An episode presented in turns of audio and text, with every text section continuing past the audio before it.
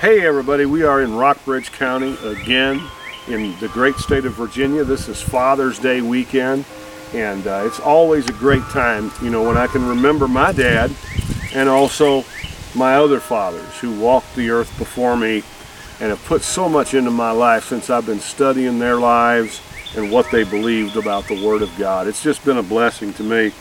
I want to uh, talk just a moment about something I preached on radio the other night uh, from Romans chapter 8, and I want to begin reading in verse 26. The Bible says, Likewise, the Spirit also helpeth our infirmities. The word infirmities speaks of weaknesses. So the Holy Spirit helps our weaknesses, and how He sometimes does that is very interesting. Uh, sometimes it involves allowing us to go into a valley experience or, or go into a wilderness experience. But listen to what it says. For we know not what we should pray for as we ought. We see we would always take the easy path. How many understand that? I like the easy path. I'm sure that you do too. Um, but sometimes the Holy Spirit knows what we need to, to get the proper result that will be according to the will of God for our lives. All right. So he says, we don't know how to pray as we ought, but the Spirit Himself makes intercession for us with groanings that cannot be uttered.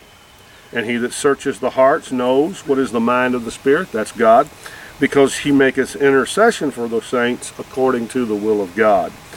And we know that all things work together for good to them that love God and are the called, who are the called, the called according to his purpose. That's who the called are the call my calling doesn't originate in my mind or in my emotions. You know we got a lot of people running around and they see something that tugs on them emotionally. And it's a great time for the birds to fight. They're having a little emotional moment right there. But that has nothing to do with god. Just because i you know i can look at a beggar on the street and shed a tear and that's not necessarily god. That doesn't necessarily mean uh, anything other than my Christian responsibility would be to help that person if I could. Um, but we have to separate our emotions from God. Sometimes God does use our emotions to deal with us and to, to talk to us. But usually, God speaks to us through His Word and a strong inner prompting in our spirit, which transcends emotionalism. And again, let me be clear, there's nothing wrong with emotionalism if it's in its proper place. But what we don't want to do is mistake emotions for the will of God because that can get us into trouble just as easily as not. All right? So those who are called according to the purpose of God, when you're when you're following the plan of God for your life, and we're going to find out what that is in a moment, then the Holy Spirit's interceding for you according to God's will and God's will is in the next verse. Listen. For whom he did foreknow, he also did predestinate to be conformed to the image of his Son. So the will of God is to conform Len Paxton to the image of Jesus Christ. And when the Holy Spirit intercedes for Len Paxton, the Holy Spirit bears that in, in mind that the will of God is that I would be more like Jesus. Not necessarily that I would have life on easy street, or not necessarily that I should be lifted up out of a situation that God is using to sharpen my character. So the Holy Spirit knows that, and He sees the things that we do not see. I don't know anybody that prays, Oh God, give me trouble today. I, I don't want trouble. I don't want my character to constantly be tested. But God knows what is best for Len Paxton, and God knows what is best for you. And this is the way the Holy Spirit works. A lot of people are asking, what is the plan of God for my life? And a lot of people have it in their mind that the plan of God is some great big destiny that they have to accomplish in life. That's not true. Now, God may use you to do great things, and I hope so. We need a whole bunch of people that's doing great things for Jesus.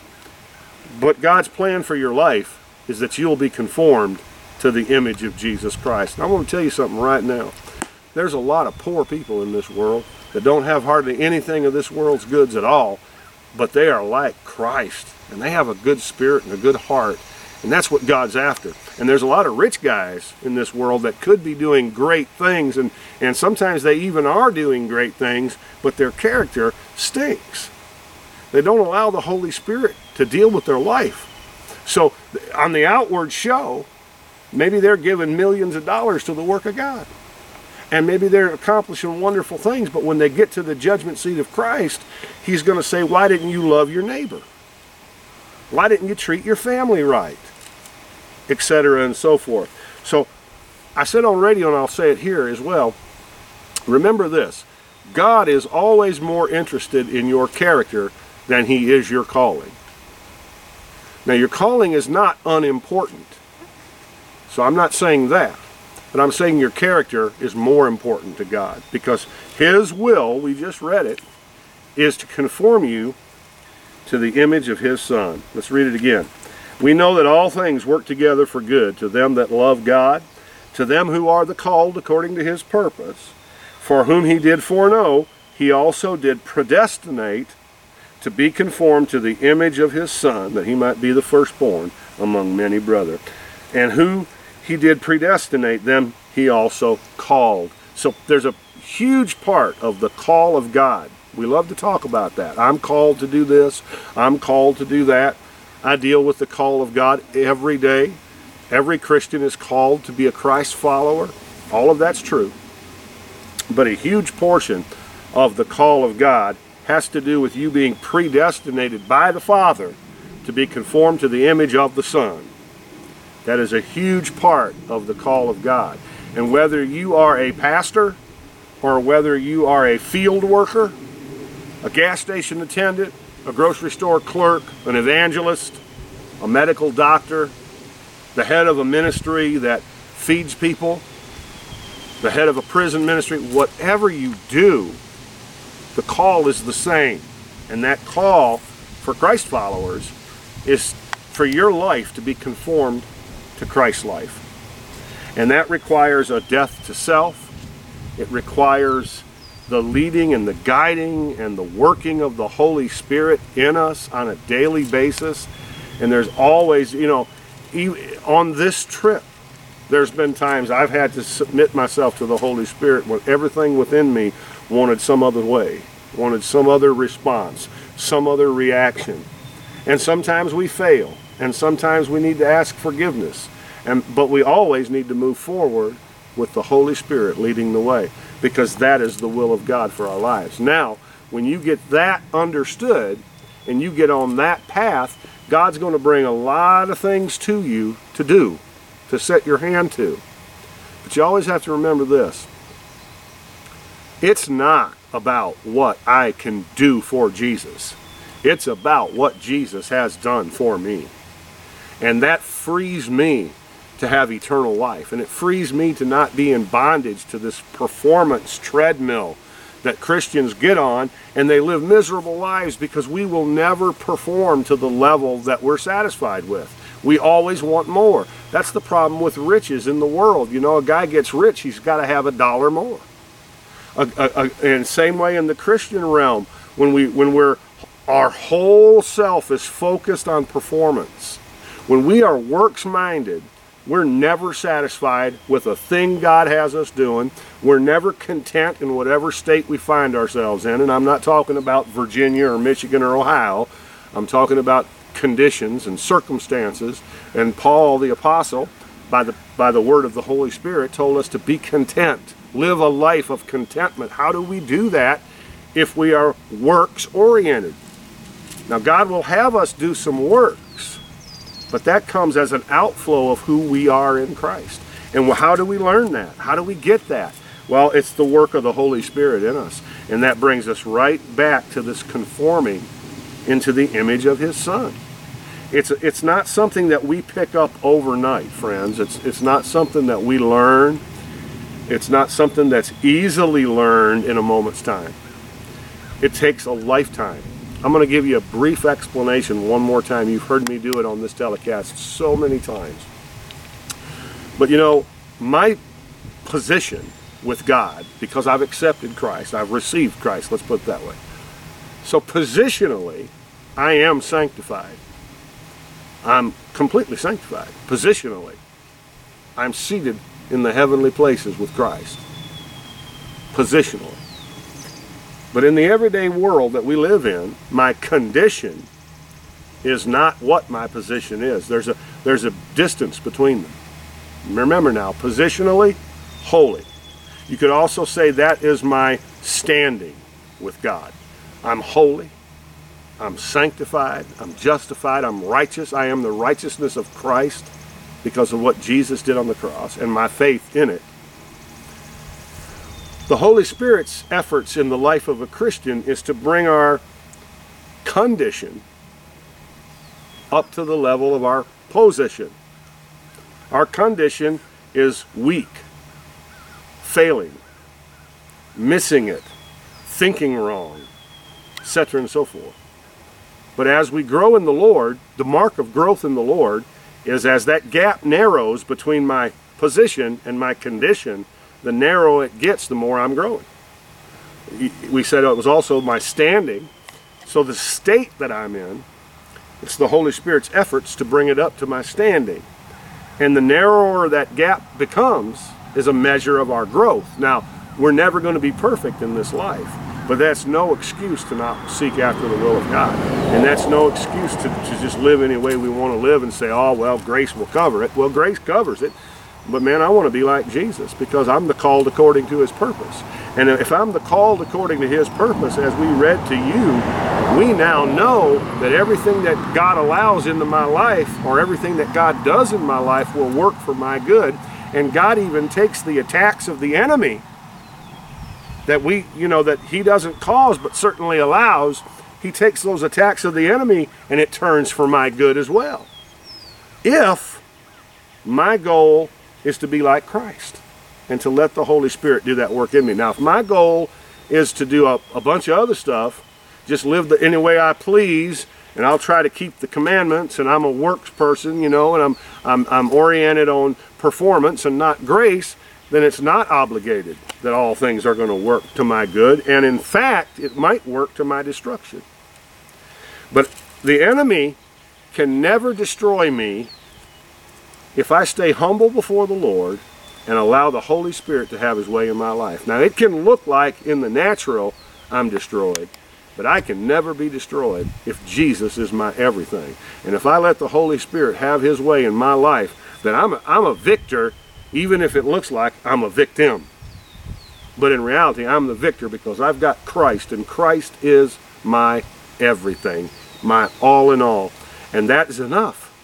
And that's the whole point of the gospel. Jesus said, you know, He's enough. Jesus is enough. Grace is enough. And it's not all about what we have or don't have in this life. And it's not all about our position in this life. It's about our position and our condition where God is concerned. And as I said at the beginning of the program, there's a lot of very poor people that don't have much as far as this world's goods are concerned, but they're rich in Christ. And they are victors. They're not victims. See? So I want to encourage you today as you look at this and you begin to understand that sometimes the Holy Spirit intercedes for us according to what he knows the will of God is for our life to be conformed to the image of Jesus. And he knows that if we just walk and skip through life scot-free and not have any troubles or problems, he knows we'll never get like Christ. Because I'll tell you, uh, too, too much, uh, how do we say it? I don't want to say too much good times. Uh, we all want good times, of course. But, but too much times that are free of testing will produce pride in us. And instead of understanding our need for dependence upon Christ, we will think we have arrived. We are doing so much right because all this good is happening.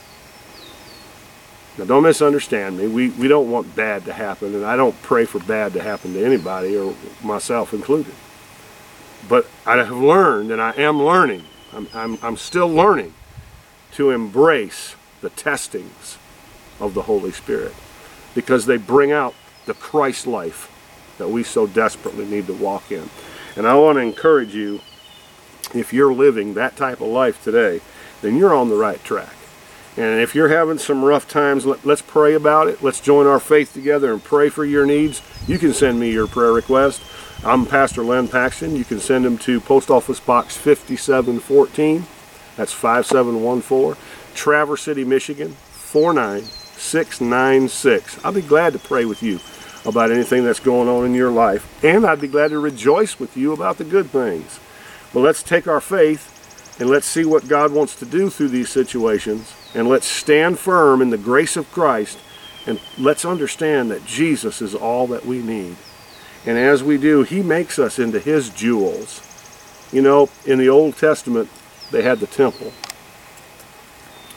And the, the two big pillars on that temple, Jachin and Boaz, they didn't go all the way to the top to the roof plate. They didn't hold the structure up. You and I don't hold up anything either. We are his jewels. Those, those pillars were there for ornamentation. And that's what you and I are. I don't think you have to live very long and get very old before you realize that you really don't control anything. God is in control. And we take his word and we stand on his promises and we believe him for his best for our lives. And there's a lot of blessing that we have in our lives. And for those times when things are happening that we don't understand, we fall back on the knowledge that we are his jewels and he is making us beautiful. Even through the hurt and the pain of our lives, he's making us beautiful jewels in his kingdom. And that helps us to get through things that we don't understand. And when we stand on the promises and we seem to not get an answer, we seem to not get the answer we want, that doesn't mean the promise isn't true. And that doesn't mean that a season of testing is going to last forever. It's not. That promise is going to come to pass for you.